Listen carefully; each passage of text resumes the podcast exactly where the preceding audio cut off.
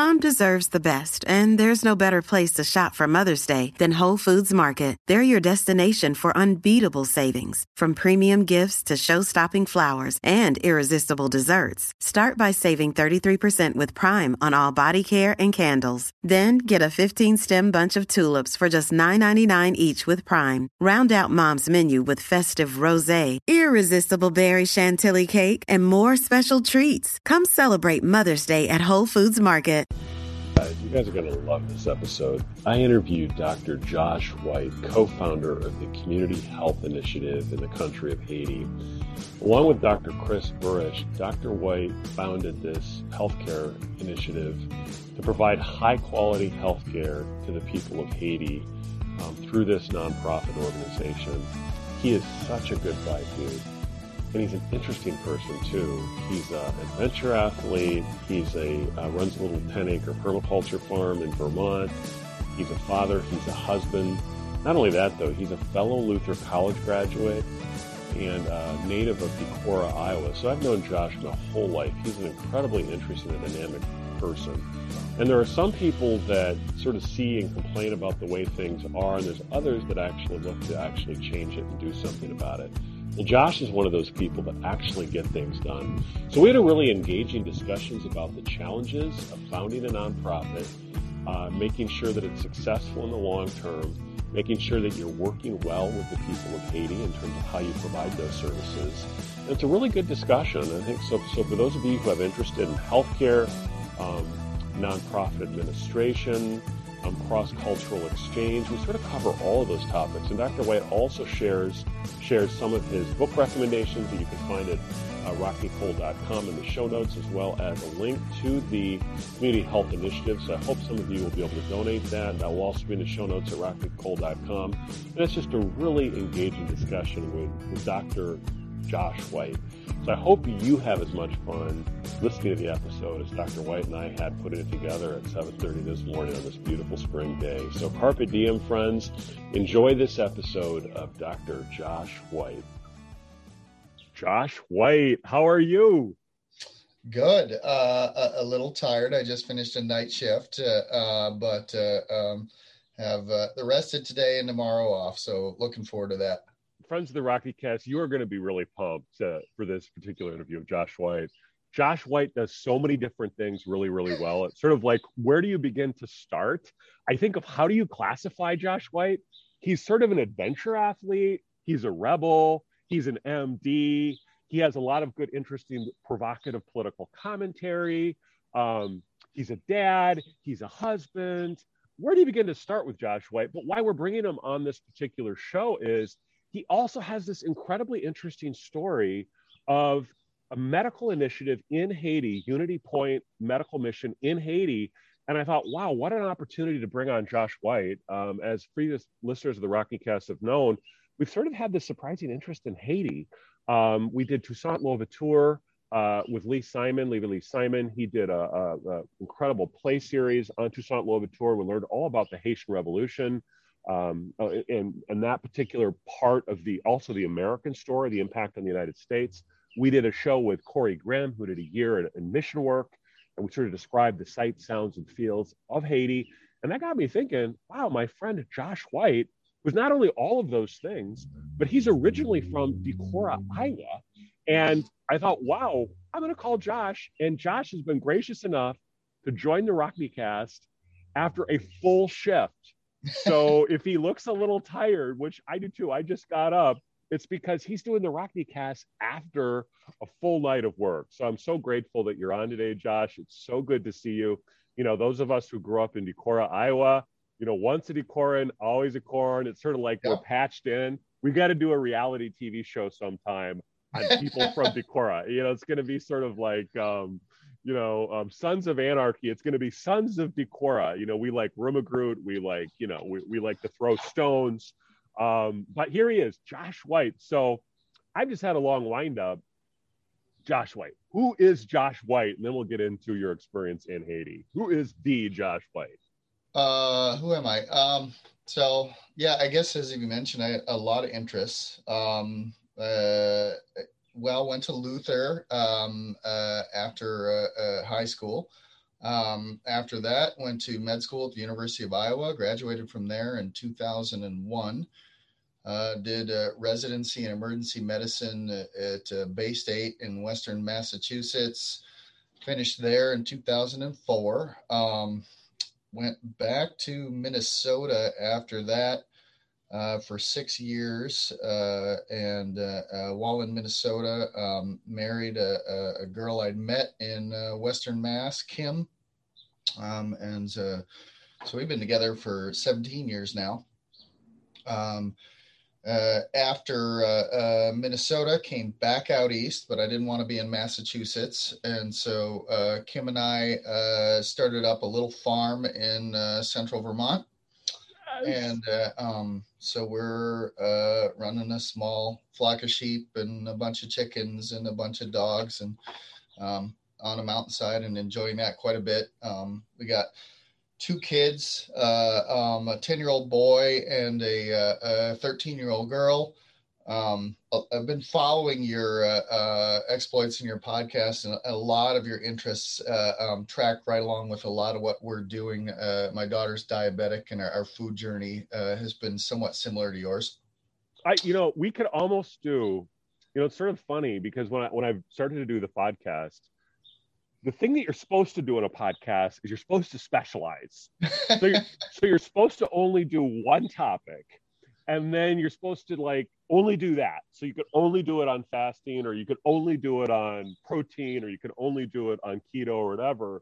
And I thought, well, hell with that. I don't like. I'm a guy who of rebels against most rules, and I I don't want to do that. It's just too much, and I I don't know what I'm going to be interested in. And I wanted to keep the ability to interview on Haiti or food or whatever um, but I, I, would say that I, I, would love to do a more podcasts with Josh White as a trained medical doctor um, on this on these sort of you know rebel doctors in terms of challenging the conventional view of diet and nutrition, calories in, calories out, um, with the conventional view. And as many of you know, I've lost a whole bunch of weight. I've done intermittent fasting. There's, the, there's these dialogues between the convention with you know the you know hormonal theory of obesity, insulin theory of obesity versus. So stay tuned, guys. If you like this particular Rocky cast, you're going to love all these other ones because I bet I bet Josh would, would weigh in on some of those topics as an actual. Oh, yeah. I'm, a jur- I'm a juris doctorate, so I have no medical. I'm a dilettante. I have no medical training whatsoever. Whatever I say related to medical treatment or diet, ignore it all. I'm just always sharing my experience, but we'll we'll do that. Um, but but but there's a lot of different topics you you also know Ben um, permaculture Ben. What's his name? Yep, Ben Falk.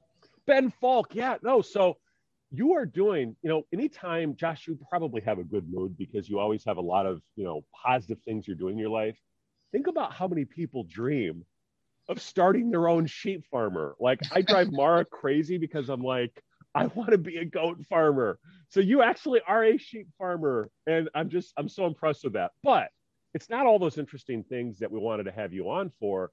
You also have this incredible story of you and a colleague of yours, I understand at the University of Iowa, started a medical um, program nonprofit to serve the wonderful people of Haiti. Yep. I have not been to Haiti but it is definitely on my bucket list. I know so many people. I mean, ranging from I don't know Bill Clinton, but Bill Clinton loves Haiti. My brother-in-law. I, I saw Bill Clinton in Haiti. Oh, after the earthquake. He he absolutely loves it, and and I just think of its culture, its people. It's such a fascinating place. And one of the things I tried to emphasize in my Toussaint Louverture episode, it's also one of the most important uh, nation states in the Western Hemisphere by far um, in terms of its impact on the United States. And I think that story is not told, but it also has a lot of challenges and needs. And oh, yeah. your organization has tried to fit one need, which is medical assistance. So if you could just give a little bit of the origin, first of all, what is the name of the initiative and how did it start um, with this colleague of yours at the University of Iowa? It's a very inspiring story. Sure. So um, the the gentleman you're referring to, uh, Chris Burish, um, uh, he and I were um, effectively roommates in uh, medical school, um, and he went on and did a pediatrics residency at Wake Forest, and while there, um, did one trip to Haiti. Um, uh, shortly after residency, uh, he called me because he was going back. Um, so I believe this is about 2004, 2005. Mm um, uh, and they were looking for doctors and asked if I wanted to go. And uh, um, I did the standard thing at that time and, and pulled up a map to figure out where, where exactly he was talking about um, and, and agreed to do it. Um, uh, have done a lot of relatively adventurous things in my life. So this wasn't that far out of character um, and uh, um, went down to Haiti. loved the experience. Um, it turns out my training in emergency medicine uh, works really, really well in in that environment. Um, you get you know uh, comfortable seeing whatever comes through the door, no matter what. Um, uh, anything from you know a laceration to a pneumonia to an advanced cancer. Training in trauma and infectious disease and tropical medicine. Um, uh, so it was a nice fit. Let's back um, up a little bit. I mean, did you coordinate with an existing organization? Did you just show up? Give, give me some sort of granular details in terms of like you both have a passion to serve. Did you yep. plug into an existing nonprofit? How, how, did that actually start in terms of so, on the ground? So we had plugged in to an existing nonprofit, um, and uh, um, and it started to become uh, kind of an annual or, or twice a year thing. Mm-hmm. Um, uh, but it didn't take too many years before we started to become kind of dissatisfied yep. with um, with what was happening um, mm. and uh, um, the uh, um, the the intent of pretty much everything happening down there as far as aid uh, is good um, but the implementation is, yep. is frequently very very poor mm-hmm. and uh, what we were experiencing when we went down there uh, is we would uh, uh, go out to a little village um, uh, and, uh, for lack of a better term, sling pills. Mm-hmm. Um, but there weren't really records that were being kept. Um, and the medications we provided were whatever happened to be available or donated. There was no consistency. Um, and the, there was a coordinator down there, and you're going to go to this little village because they haven't had a clinic in 10 years. And and then the next time well you're going to go to this little village and they haven't had a clinic in 10 years. And we we started to realize that um, we probably weren't making a lot of impact um, but there was a lot of expense. We didn't know we might be doing damage um, uh, uh, for people. Starting them on the medication getting their blood pressure under control for a few months and then they have no means by which to refill. Yeah. Yeah. Um, and so we struck out on our own and and formed an organization called the Community Health Initiative.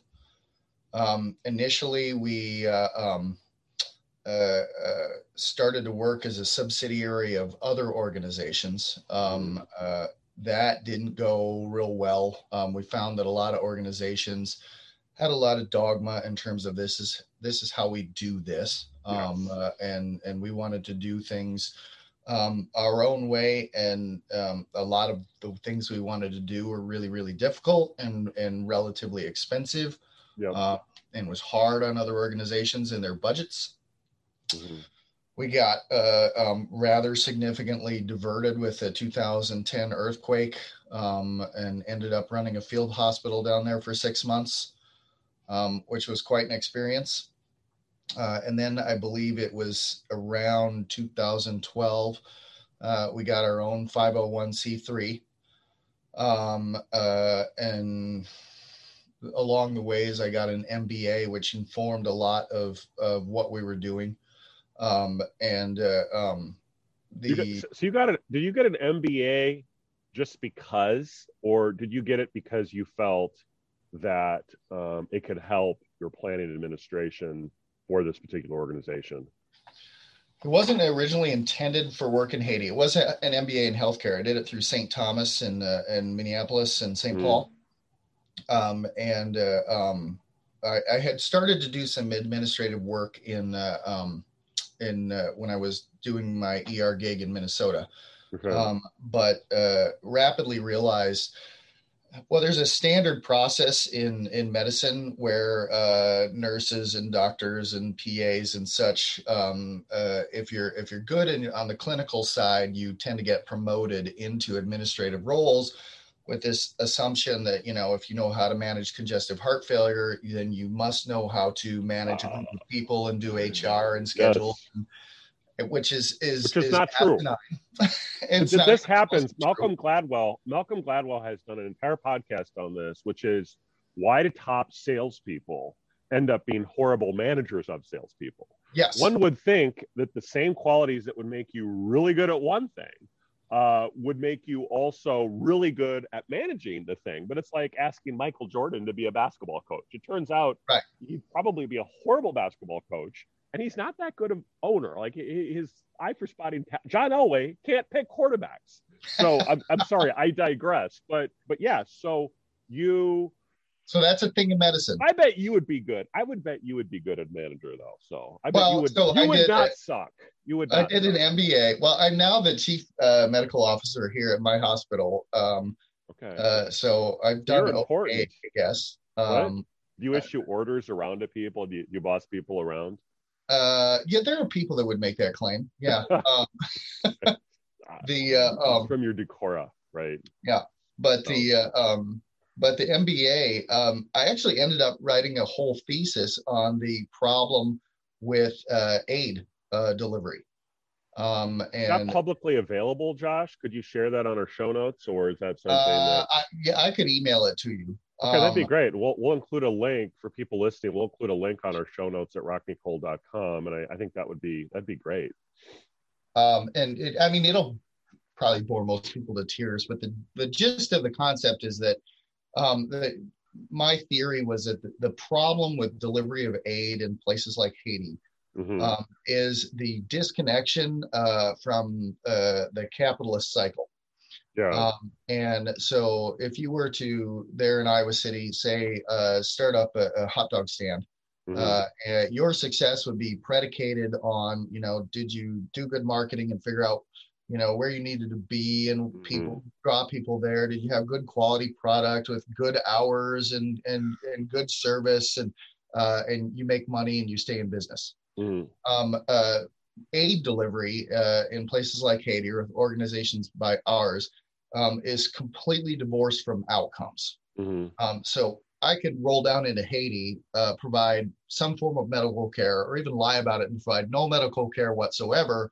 Come back, tell some stories, show you a lot of pretty pictures, and I'm going to yes. stay in business and make money. Um, uh, and it's a nonprofit, so the money goes back into whatever whatever I'm doing. Mm-hmm. Um, uh, but you don't have to do the things that normally keep a business afloat um, when you're providing aid. Mm-hmm. And a lot of those things are hard, um, mm-hmm. particularly when it comes to medical care.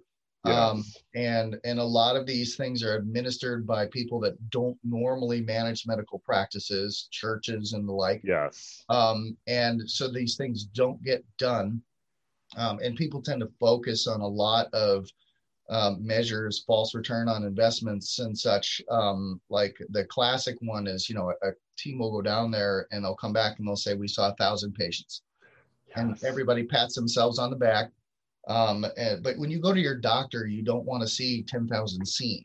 Um, yeah. You want your knee to stop hurting. You want your cough to go away. It's not yeah. a measure of quality. Mm-hmm. Um, and everybody falls into that trap from uh, uh, from churches all the way to the U.S. government.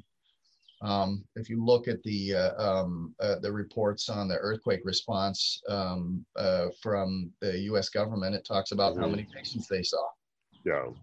So, um, so that thinking um, uh, informed uh, a great deal of what we did. Um, so that we wanted to develop a medical record system, so that when we saw a Haitian patient um, we came back and saw that same guy or that same woman again. We knew what we had done. We knew what medications they were on. You could we'd track progress. To, yeah, we'd be able to decide did that work? Did that not work? Yep. Um, refill those medications um, and adjust um, to actually try to produce some measure of health in a chronic conditions. Oh, th- th- um, this is great. And, l- and let me jump in here because I want to I, I, think that there is something called the TED Talk phenomena, which I remember 10 years ago, I, I just sort of just, oh, I love, and I still love TED Talks because TED Talks serve a role, which is how do you make um, people that are doing interesting things, how do you spread the message in such a way that is very intriguing, engaging, and will get people interested in moving forward? That's the good part about TED Talks. The bad part about it is, is that it makes everything look like, and I think this is especially something for 20 and 30 somethings, that we're just a 20 minute TED Talk away from solving incredibly complicated issues, right? You know, and you can almost think of like in the medical care. I always like to I always like to joke about sort of make up TED talks. Like, what if, like you're in the farm space, what if we brought organic food to the medical industry and had healthy, nutritious food for our medical patients? Why do we have sugary drinks in the hospital setting when we could be feeding them goat kefir and they would solve their health issues. Like, okay, that's yeah, that sounds really cool. The audience is like, yeah, that's really cool. But that is extremely complicated. You yes. know, the hospital may be administering a federal grant and there may be, you know, industry contracts. And they also have to make sure that they have standard of care so they don't get sued. And you know, what if you tried to what if you tried a keto diet for all your hospital patients and all of a sudden someone got, you know, salt deficiency or something like I mean, it's super complicated, and you got to have a model. There's a there's a entre that I like that he based Guy Kawasaki. Um, he did a lot of entre stuff in the West Coast, and he said if you don't have a prototype, basically go to hell because you can do a PowerPoint to the cows come home, but it's not worth anything. And the other thing is, is I should have been a philosophy major. What makes me think with the nonprofits, I think this is a frustration of of Corey's, my brother-in-law. Have you ever heard of deontology, deontology, like if you say, oh yeah, deontology, like as you swirl your um, your cognac. Um, but this notion of it's our intent that matters, and I think so many of our nonprofits are like, I'm doing something, I have good intentions, and so oh, I'm yes. gonna I'm gonna get a nurse and I'm gonna go to Haiti and we're all going to go there and you know have our you know have our bellies out and and our, our, our margarita and we're doing something. And that that to me in terms of all the problems we have in this country intent is not enough. It has to be outcome. So it sounds like your organization was yeah we want people to be inspired. We want to give the ted talks. We want to make sure that there's a reality connected to what we're doing and that it's not just this potemkin village to make ourselves feel good am i am i getting that right it seems like you guys are like no we want to we want to basically be there over time and provide high quality health care for these people rather than just photo ops. Yeah, that was the idea with the with the long-term trajectory being um, transition to a, a Haitian run system that mm-hmm. we support um, because the you know a, a, bunch of folks from the US running down there you know even every couple of months um, is inherently non-sustainable and uh, um, you know what happens in the meantime you know if yeah. someone gets sick when you're not there yep. um, and so uh, um, you know actually a lot of events recently both politically down there and, and covid forced the organization uh, into that model fast position now in terms of making that transition uh, but it's a necessary thing. Mm-hmm. Yeah, no, absolutely. And I'd imagine now with COVID, um, the other issue would be is that you are able to get um, more Zoom, right? Are, are you going to more of a telemedicine model um, so you can basically act? Because you think uh, the other thing that you and I really like is called permaculture. And one concept I like yep. from permaculture is it's a stunningly obvious concept, which if you're talking about changing your life, look at concentric circles out from you as an individual. So, what do you have greatest impact? You. After you get to you, you get your household. After you get to your household, you get to your front yard and you plant food there. After you get to that, you get to your block, your neighborhood, your city, your state, your but you guys are actually, you know, Haiti, and you're right, it's it's not sustainable uh, over time for you to go down to Haiti, which is a plane ride and all those sorts of things. So how as the organization grows are you able to get some of the infrastructure? Have you been able to get some permanent and then of course permanent staffing which is extraordinarily expensive. So how are these growing pains? Like is the organization still you got some full-time staff or what, what's sort of the status of it right now Um, yeah, they're uh, running all they're running all Haitian-led clinics. Um, the um, so I'm I, I, no longer sit on the board. There's a, a scheduled exodus, uh, um, with concept being that you we didn't want uh, the same individual yes. managing long term and um, the uh, um, uh, particularly now the, the timing was good. Trying to run a hospital during COVID is not what I would call fun. Um, yes. But uh, um, as they say in the South, Josh, bless your heart for all the work you've been doing. I mean, I'm telling you, it had to have been incredibly stressful. So, yeah, um, you know, our medical heroes, and Josh is one of them. You're also you're you're still doing medicine too. I mean, not just the administration. Or yeah, still, I, I pulled a night shift last night. Okay, so you're still you're doing the best of both worlds. You're a practitioner and you're a manager. That's awesome. Yep. But so yeah, so it has been difficult during COVID, and and how has that impacted everything? Um, it, actually, my friends down in Haiti uh, tell me that uh, COVID was not a significant problem down there. Hmm. Um, I, I, have a number of theories on that, but I don't know for sure why. Mm-hmm. Um, the uh, um, uh, uh, one of the biggest challenges um, is uh, it's hard to get back and forth. There were mm. things like quarantines; you couldn't just go to Haiti. The Haitian government was trying to protect its its population.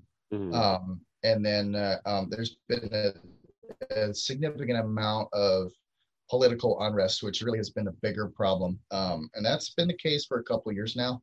Mm. and uh, um, uh, the it, I think it's quite a bit more dangerous uh, um, at the moment than it has been for a bit um, the uh, um, it's always hard to tell and and when you're looking at things like news organizations and state department warnings um, they're almost universally overstated and have different motivations than what seems to be expressed.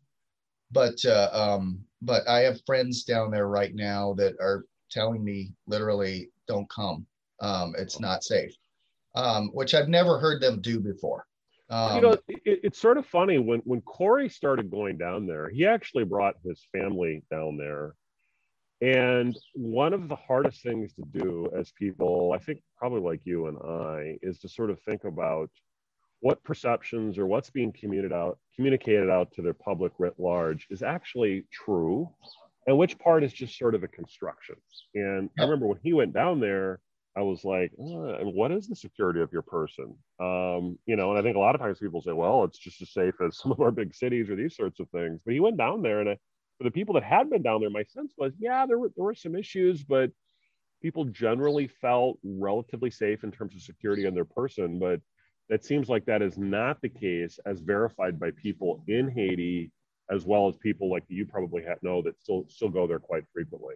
Yeah, and then there's also the reality that you know it's this whole country. So you know, I know people in a certain region, and uh, uh, mostly uh, that may not be the case. You know, in different parts of Haiti. Mm-hmm. Um, so the uh, um, there's a, there's an old saying in Haiti um, that might be true, um, which pretty much applies to every everything I say. Yeah, no, I was gonna say it sounds like uh, you know Greek philosopher right there. One of the things I also learned, and I want to do a deeper dive on this maybe for another podcast, is I also learned that Toussaint Louverture was a Stoic. So, uh, you know, I think that's pretty cool. Um, and so the organization, as of right now, um, are, are you're not on the board. And by the way, I think that's a really good idea not to be on the board because the other thing that Corey ran into was you get a savior complex or it's a my train set concept as a founder of an organization. And so what he ran into as the founder, it was her it was her pet project. Her ego was attached to it and it was hers. And so any different perception, and I think to me, especially when you're doing aid work, is the exact wrong philosophy, which is I have a skill set and I want to share that skill set. But I also realize that it might be true. I, I may be wrong. And other people, especially on the ground in terms of Haiti, are going to have their own wisdom and how they can be adequately served. And so it sounds like right from the get go, you guys sort of bake that into the DNA of the organization is that you wanted to get yourself out of a job, right? I mean, you wanted to make sure that your skills were not only being used, but transferred um, to the people of Haiti so that they would be able to, you know, leverage their own skills and talents to serve their fellow residents. Sure, sure. And it's also like the one of the one of the requirements down there is just an incredible tolerance for failure because mm-hmm. a large amount of this stuff that you try doesn't work mm-hmm. and it takes an incredible amount of time to get stuff done here down there that would would happen quickly here um, mm-hmm. and, uh, um, so it's it's really really stressful um, you know we had uh, you know lots of board meetings with you know all sorts of you know people would be crying or people would be fighting and these are people that generally love each other to a great deal. And you know i had uh, uh, conflict with people at times and uh, um, it's good to bring fresh people in there that are energized. And uh, um, you know it was it was time for me to step back and uh, um, you know things have happened now, like I said, uh, um, kind of forced, um, but that was the original intent, um, where we've got all Haitian run clinics. Yeah.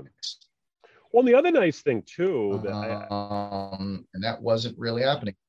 Yeah, and and I think the other thing that we're probably going to see is post COVID. I mean, I think we've just sort of found that we don't need to be personally present to do a lot of this stuff. I mean, you can probably take a history and as long and i'm sure internet might be an issue but i think now with like you know once they do more satellite internet I, I, think even in the most remote regions you can take a history you can look at you can observe you can observe you can share you can share files and i'm sure there's an issue with the infrastructure but i, I think any any organization worth its salt is going to be able to get that high tech there so that you can you you can leverage your skills because i think to your point um, i was a politician for four years and what really got me out of it was this very nasty, nasty thing called the meeting.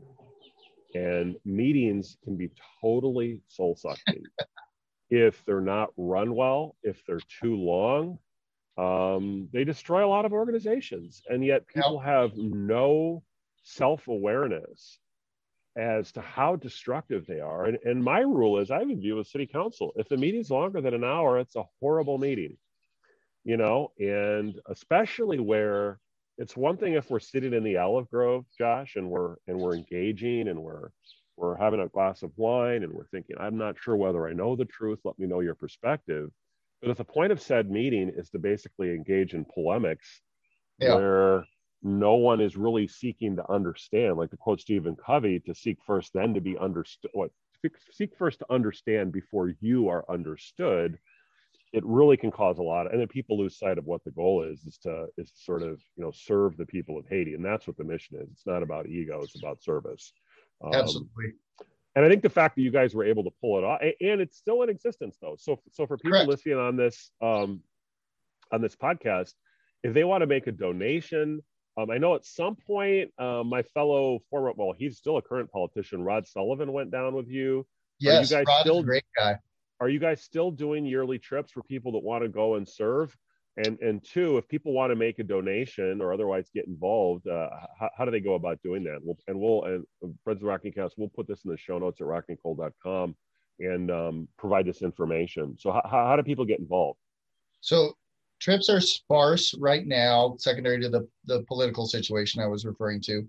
Yep. Um, uh, but they do happen every now and then. Um, uh, the funds are, are much much needed because what's happening right now is the organization is supporting haitian doctors and haitian nurses um, that are utilizing the infrastructure we set up um, uh, to practice medicine down there. And uh, um, you know and um, giving them one one of the problems with um, a, a, lot of the the medical education and and uh, and folks practicing medicine in places like Haiti is um, if if you have no understanding of the culture, um, you can't do it well. Yeah. Um, and so throw a lot of uh, uh, docs and nurses down there, or in in uh, as is often the case, you get you know a medical school up in the United States, and we're going to train because uh, there is a medical school down in Haiti. We're going to give mm. them a mm. lecture on, you know, what have you. Um, uh, often there's a lot of nuance in the cultural difference that makes uh, your approach uh, uh, or your approach should be quite a bit different. And if it's not, you're getting it wrong. Um, and do you do for people that go down there for the medical doctor? Uh, one of the things that um, Corey talked about was there's a certain amount of the population that's Catholic, there's a certain amount that's Protestant, there's a certain amount that believe another or don't believe, and then he said there's 100% voodoo. That that it really permeates yeah. the culture, um, and not this caricature, but just in an everyday way. How much cultural competency training and or linguistic training do you do for the residents? I think that's probably. Do you speak um, French, by the way, or, or, is it Creole? Is that is that my, how? My Creole is embarrassingly poor. Um, I can understand generally what a patient is trying to tell me, um, but I, I re- still require a uh, uh, an interpreter. And do you um, do cultural competency training? Have you read up on yeah. the history of Haiti? Um, what, what, sort of cultural competency training you do so you can adequately serve so when, and work with the Haitian residents? When a, a, a provider, a, a, doc, or a PA or an NP comes down with us, or a nurse, um, they get. I'm, I'm, not. I haven't looked at it recently. I'm not sure how it is now, but a, a 90 page uh, uh, primer on this is what you need to know about medicine in Haiti. Um, uh, these are our protocols. This is why we do what we do. These are things you need to pay attention to that wouldn't make any sense in the United States. Um, and uh, um, so they, they, get that in advance. Um, when a team goes down, there's a, um, a, basically a half day long meeting where we walk through all of that. And then the teams are designed such that um, all of the providers would be um, practicing in, in basically a communal area um, where uh, newer providers to Haiti um, are, you know, oftentimes literally six feet away from somebody that's been going there for years that can answer questions uh, and and provide cool. input in terms of what's going on and in terms of where it's located, do you try to rotate throughout the country, or is there a particular region um, where you serve the people of Haiti?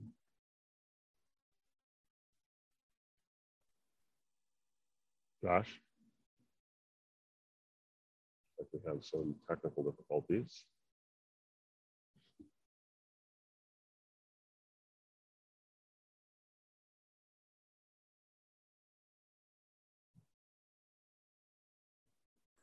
There you are. Yeah. Okay. So like, we had some technical difficulties on the Rocky Cast. we'll get that.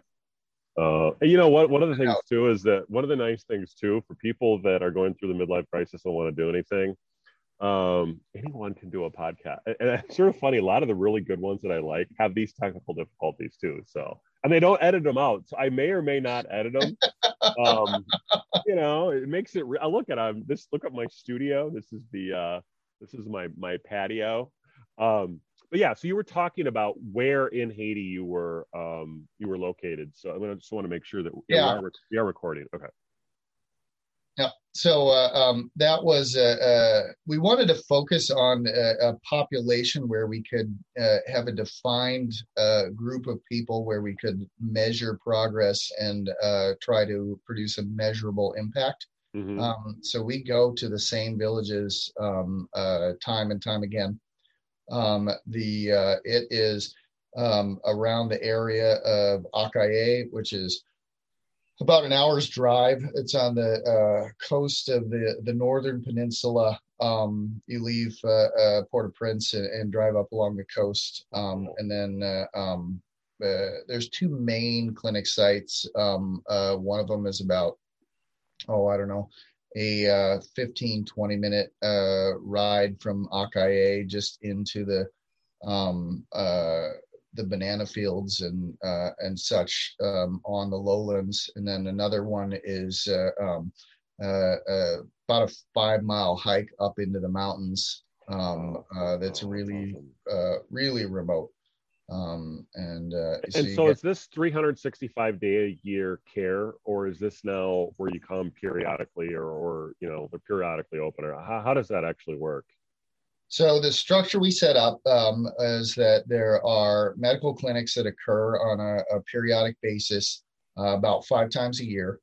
Um, one surgical clinic augmenting them, so the medical teams would identify, you know, this gentleman needs a um, his hernia fixed or this woman needs a hysterectomy because of bleeding fibroids or, or mm. whatever.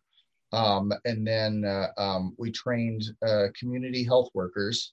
Um, so there would be individuals in the villages that have basic medical knowledge um, uh, and protocols that they work under.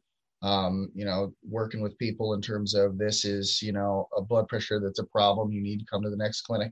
Mm-hmm. Um, uh, here are the things we do when we are at a delivery um, and someone's having a baby. There's a, there's a lot of incredibly cheap and basic interventions from a, a public health perspective that have a massive impact, um, and they're not very exciting.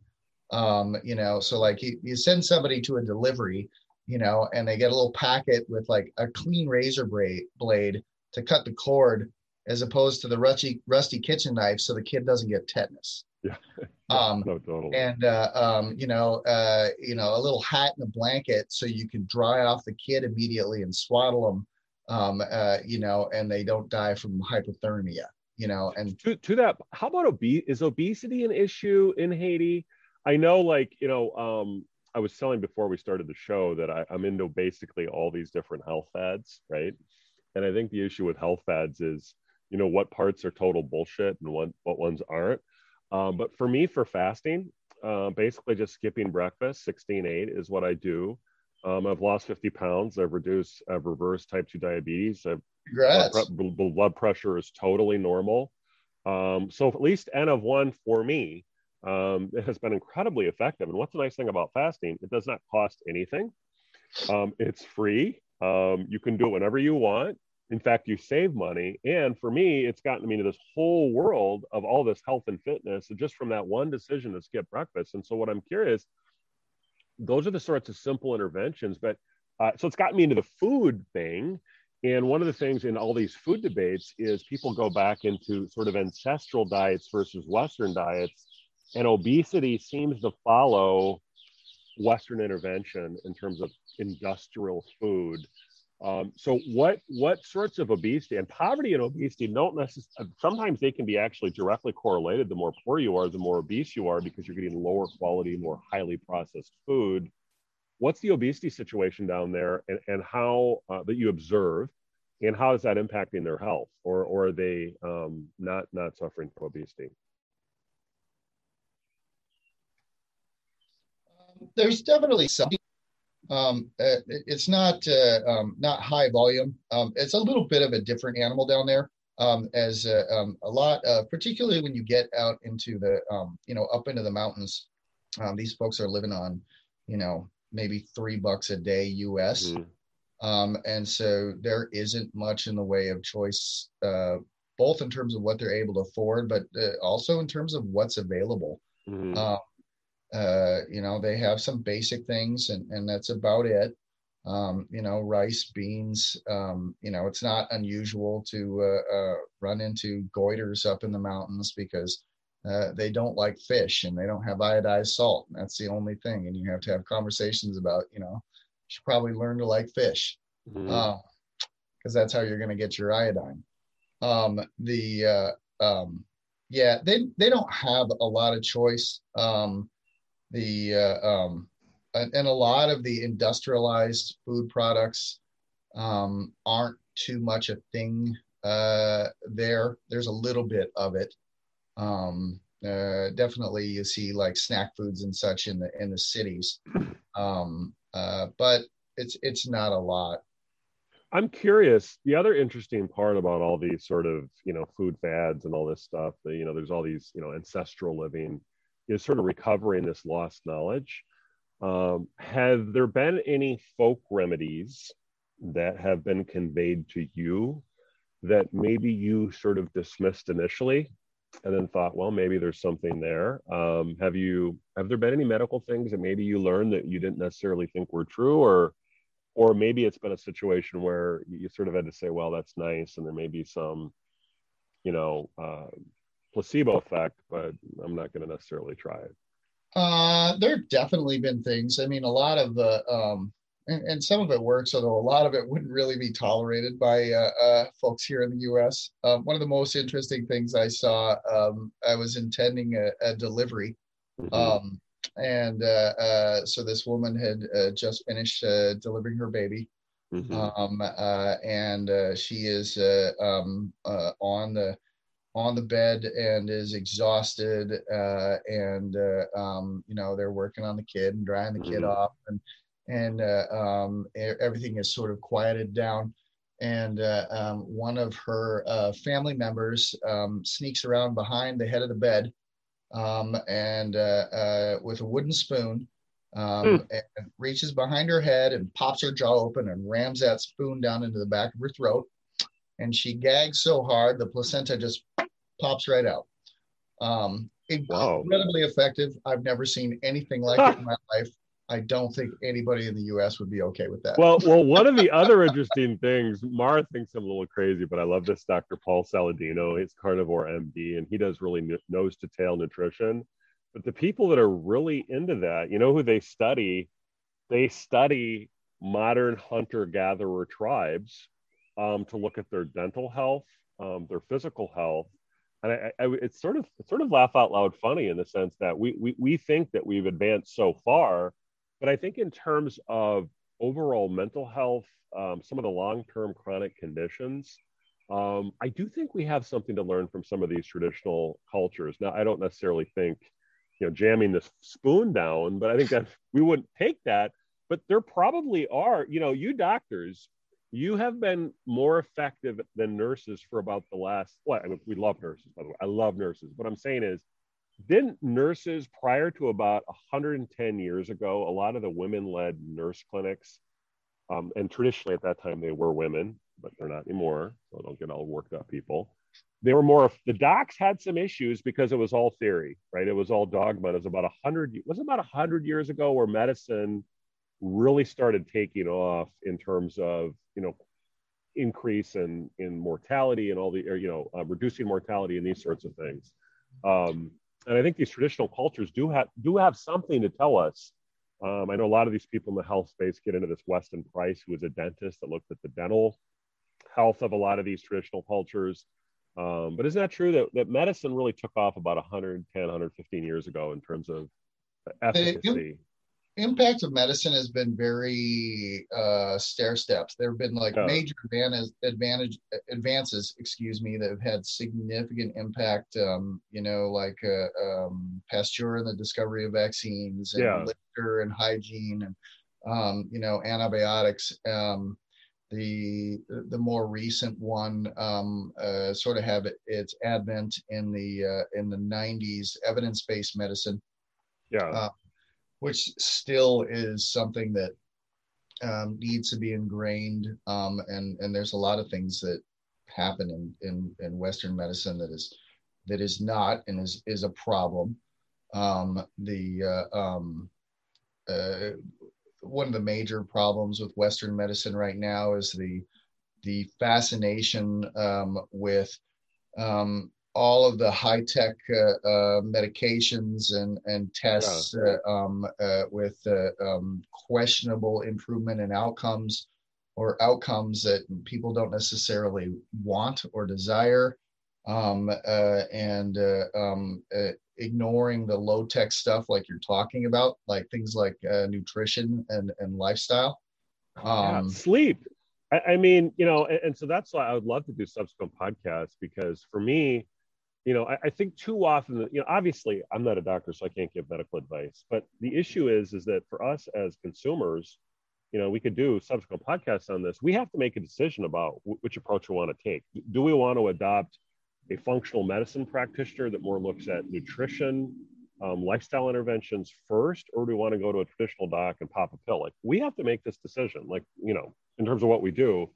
And as I've as I've dived deep into this, I, I do think that the that these doc I want MDs as that baseline credential, but there are more and more MDs that are really challenging this industrial, you know, pill for everything approach, as opposed to the first approach should be sleep, light, um, nutrition, yeah. exercise, you know, kettlebells, lift heavy things. And for me, once I've adopted that, I felt a lot better. And it's and part of this is learning from traditional cultures like they have in Haiti that there are these things that that seem to work. And um, you know, and I think in terms of um, you know, hormetics, like uh, you know, hormesis, uh, you know, in terms of voluntarily subjecting yourself to stress, um, certain amounts of stress can be very, very productive. So I'd love to hear as an actual trained physician, as you sort of sort through, because the ones I've liked have been conventionally trained and then have said, gosh, you know, it's back to what you had said.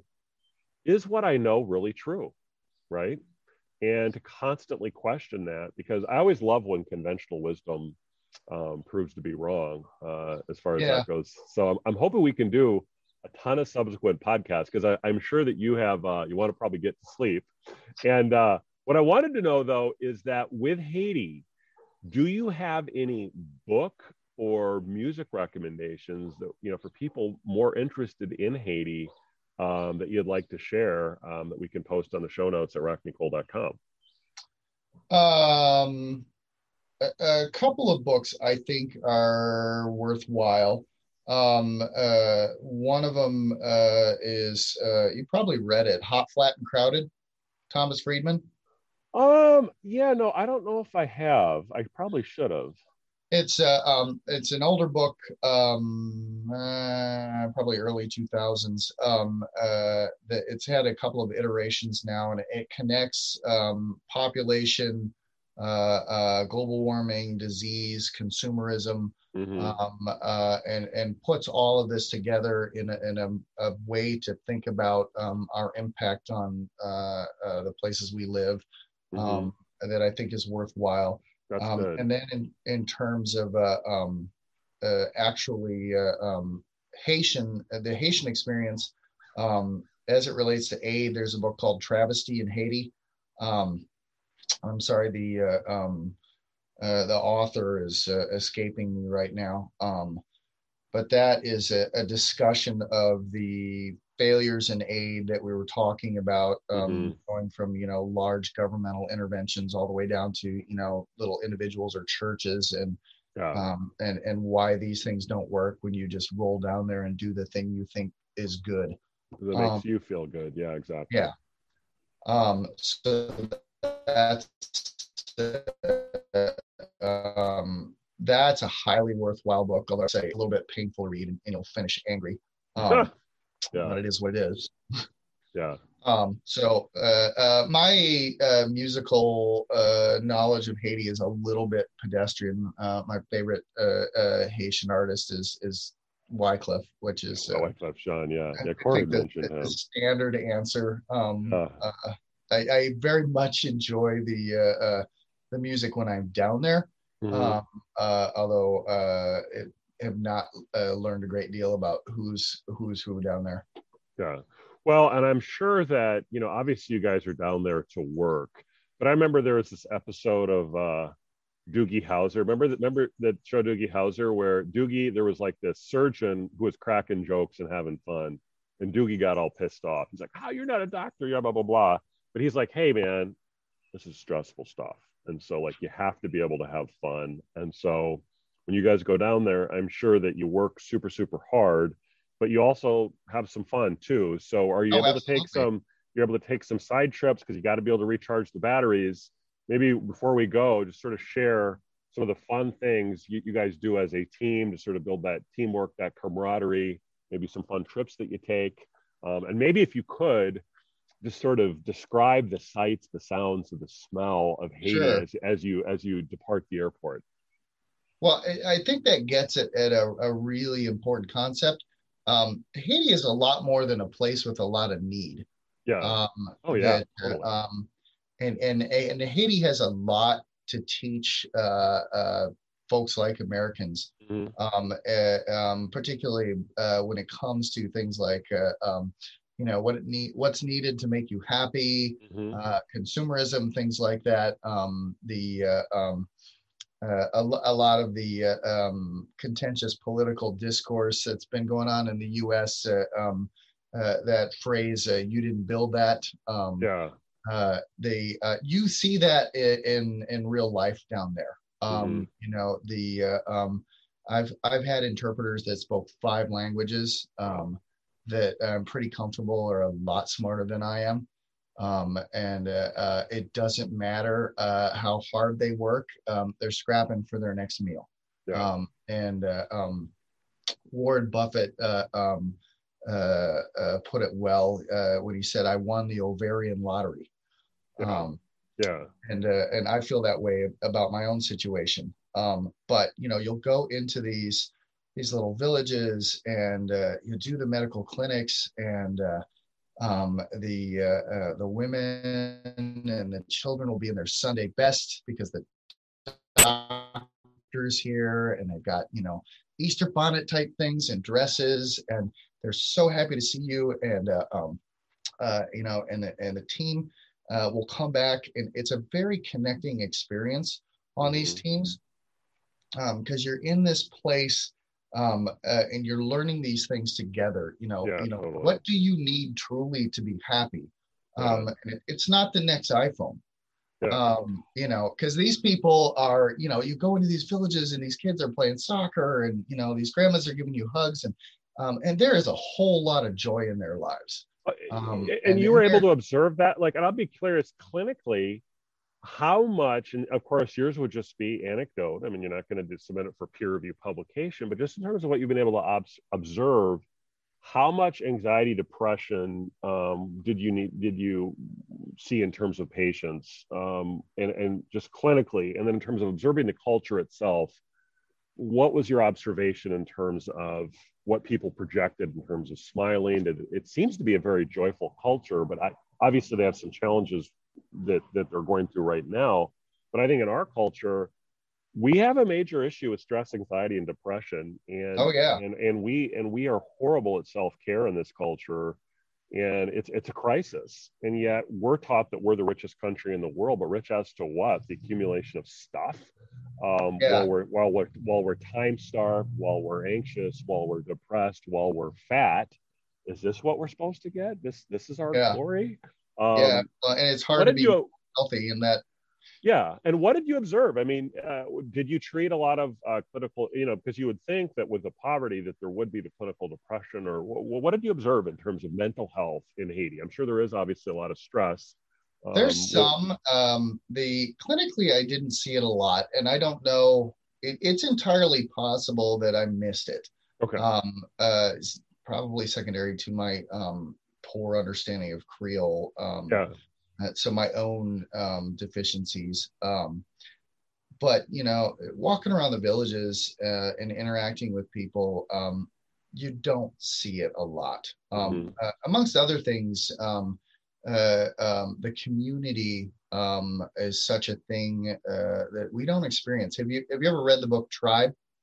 Uh, I have. A, yes, that's by Sebastian Junger, right? Correct. Yes. Um, uh, that is a great way to appreciate that experience um, that yeah. he refers to, and that you can you can exist in a place like New York City here mm-hmm. um, and be completely disconnected as far as any sort of community or really knowing anybody. You can have your own apartment by yourself, work in a cubicle, um, you know, your quote unquote friends on Facebook or perfunctory interactions. Yeah. Um, and uh, um, uh, that's not a thing in Haiti. Yeah. Um, uh, they, uh, you know, you, these little households that have got, you know, uh, um, you know, maybe as big as my office and have got four or five people living in there um, uh, in these little villages. And, you know, people are working in the fields together or the um, uh, people are preparing dinner together or what have you. Um, wow. Uh, it, it really makes you reflect on like, what am I, what am I doing with my life? What, what am I wants and desires and is that really what i need? Oh yes. Uh, I, I mean you know and, and, you know one of the things in terms of this alternative health space i've i've sort of dived deep into the, the paleo space but but one of their theses is it's sort of like well what are you calling a fad? Their, their view is is that human beings evolved under scarcity for 3.5 million years. That's a which i think is a is a fact and we evolved our neurological system our digestive system. All of it is is evolved for you know surviving in that context of food scarcity of moments of very very intense stress. And here's a dog. As we walk away from uh, you know the line or to, to sprint or whatever and long moments of tranquility where you know we're working together in these sorts of things and that really makes sense to me. Um, and i think in terms of traditional cultures this is the way people have lived forever. And the fad is not this stuff. It's it's this recent stuff where this notion that we're not evolved to be in a cubicle with yeah. you know this industrial light and and constant stress is horrible for us. And yet yes. that's what we're taught. That's how we're, we're not supposed to live this way and i think there's so much we can learn from you know traditional cultures that you know and i'm sure you've connected with that in the mental health space. That's where i think like just to pop a pill and have that solve everything without addressing your diet nutrition. And what they say that when you have the um, the friend hormone is it oxycontin or something like that or or whatever where oxytocin. Oxytocin where you're you're you're eating together. And there's all these sort of good vibe drugs that you can get from your brain um, through being together that's very healthy for you and your sleep. And i'm sure they got those down and it's just passed down from generation to generation. I do think i almost think they should do some i'm sure they have but like come to our culture and sort of teach us stuff too. I mean in terms of like how to live like why do you guys live like this? Um, once you get the food once you get the food and the shelter in terms of Maslow's hierarchy and needs, right? Um, food, food, shelter, and security, like those are the base things. But beyond that, you know, I think time is something we very much undervalue. That we are all time starved um, yeah. in this culture, in our in our in our pursuit for for commodities. I think our culture gave us all the things that we wanted. Yeah. Um, it's it's you know, and you know, getting into some of the stuff you were talking about uh, in medicine, um, um, we got the medical system that we uh, that we wanted, and, and mm-hmm. a lot of it was putting basing that on on capitalism. You know, mm-hmm. this the stuff that you're talking about. You know, um, so you've addressed with your health and your your your uh, uh, change your diet and your exercise. You know, you're, you're no longer got your type two diabetes and maybe you got a primary care provider or a, a PA that uh, badgers you about little details here and there, and you you stutter along until you're 90 and then trip and break your neck and die and nothing mm-hmm. happens. Um, mm-hmm. The medical system in that life, which everybody wants, makes nothing. Yeah. Um, meanwhile, if if you kind of get ignored and and you maintain all that weight and you pick up you know a two pack a day habit and drink a 12 pack of beer, beer a day and um, you know, then have a big heart attack, and you know, maybe you're back in Decorah, and they uh, put you on a helicopter and fly you down to Iowa City and crack open your chest and replace a few vessels, and you spend a few weeks in the ICU and a few weeks in a skilled nursing facility, and now you're on super expensive drugs for the rest of your life. Mm-hmm. The system makes 1000000s mm-hmm. We yeah. got the system we designed. We got the yeah. system we wanted. Yeah. Um, uh, and uh, um, but it, it's hard to convince people you know it's normal to not want to you know you sit on the couch um, it's normal to you know want another cupcake. Mm. um, uh, and so and so we got the things we wanted. Yeah no totally. Well i you know josh this has been so awesome. And this is going to be the first episode that i'm going to try to it's basically going to be a simulcast. Uh, so you're going to be the guinea pig. So up to. uh, friends if it if it uh if it sucks i'm gonna blame it on josh. No i'm just kidding. Um no this this, this has been awesome and i do hope you can join me for some of my future discussions as i learn all of these new things like I, and just to sort of give the skeptical trained eye to say like how full of bullshit i am. But one of the fun things is is that there are all these all this part all this stuff there's a lot of new information being developed in terms of the human body, like almost day by day. Mara thinks I'm really crazy. My latest thing is I want to learn more about red light therapy. And I've heard there's some good peer review there. So I'm like, is it, you know, you're going to be like, oh, that's bullshit. But, you know, it's going to be interesting. So hopefully we can, you know, check in on cultural politics. I love what you did with Haiti. And we will post all this stuff in the show notes. Um, and hopefully people will make a donation to this really great organization because as you know i like to talk but so many of us it's just a bunch of hot air. And uh, i'm not i'm not i'm not as active in politics as i used to be in part because you know my stoicism am i actually impacting by talk i like to talk. That's why i'm doing a podcast. But am i going to get angry about it when i can't influence the thing? And so like you guys saw an issue you did it and it's sustainable. Like it, the thing that you started is still in existence right? I mean it's it's yeah. still there. Yeah. and now it's even apart from you. Like that to me because a lot of these organizations they end up having an exhausted founder and burnout founder and then it just sort of peters out if the person dies or just gives up or everyone abandons them.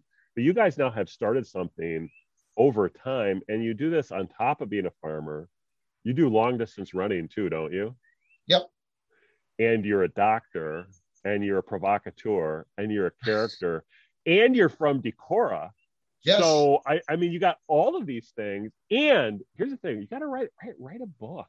Right? You got to write a book. Are, are you going to write a book on like? And then you, uh, and you're Uh-uh. close to Ben Falk, who's really fucking cool. Yeah, he Um, is cool. Yeah, I mean, and Ben has it figured out. I'm like, okay, how do I live a life where I like I ski all the time and I organic farm and I do YouTube videos? But you're pretty Yeah. close. Like you got your own. Ben- How many acres you got?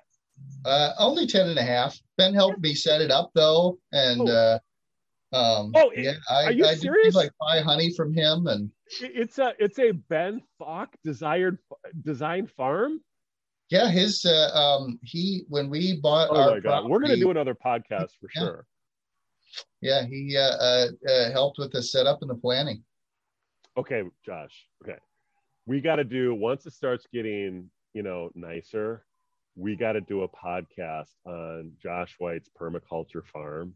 Well, someday And- you should come out and see it. Oh, totally. I, you know what? Actually, that's it. I'm gonna do an on scene. You know, because the other thing too is like, I Mara's been indulgent of my new my new hobby, and so when I do these travel and go to the cabin and shoot selfie videos, she's like, "You're taking a vacation." I'm like, "No, no, no, no, it's work." So if I go out and visit you, it's gonna be work related, work. right? It's deductible. I mean, and my and my and my audience, yeah, I, I could bring.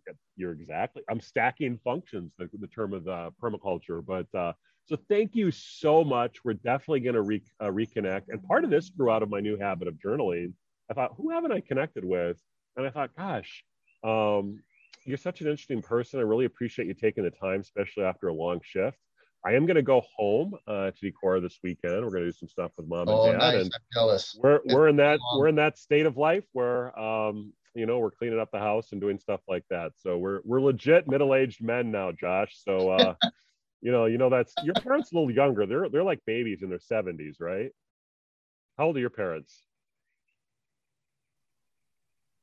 They're in their seventies, yeah. okay so they're still they're Oh, still yeah. youngsters my parents are in their 80s so uh we're we're at that stage but in any event thank you so much seize the day um, learn about the stoics do philosophy do all these different interesting things and i can't wait to come out and visit you sometime at your permaculture Absolutely. paradise in vermont thank you so much take care josh Thanks, Rock. Let's talk Yep. again soon. Yep, definitely. Well, I hope you had as much fun listening to that episode as I had putting it together with Dr. White. You can get all the book recommendations and a link to the Community Health Initiative on rockycole.com in the show notes. Um, so, wow, that was a really fun episode, and I'm hoping I can do future episodes with Dr. White on some of my latest investigations into various health-related issues, intermittent fasting, keto, meditation, journaling, all that good stuff to see what actually a trained doctor thinks about some of the latest sort of health diet um, that I'm digging into. So next episode, we're going to do an interesting, we're going to shift gears a little bit. We're, we're going to investigate the streets of Iowa City, in particular Jefferson Market Street. Greg Johnson and I are going to head out and do a little field trip and check out the um, virtues of a two-way two-way street. Now you guys are gonna think, oh, this is gonna be really boring, but no, this is gonna be a really really good episode. So I'm really excited. We're gonna be joined by Greg Johnson. He's my tech guy. He's a Renaissance man. He has his own various things that he's working on, and he's helped me put together the Rocky Cast. But not only that, he is going to be one of my guests and an ongoing guest on the Rocky Cast. So stay tuned for the next next episode on the streets of Iowa City in next episode of the Rocky Cast. Thank you so much for tuning in. And once again, thank you to my brother-in-law, Corey Grimm, for this good vibe exit music. Indigo Eyes by Corey Grimm. Till next time on the Rocky Cast.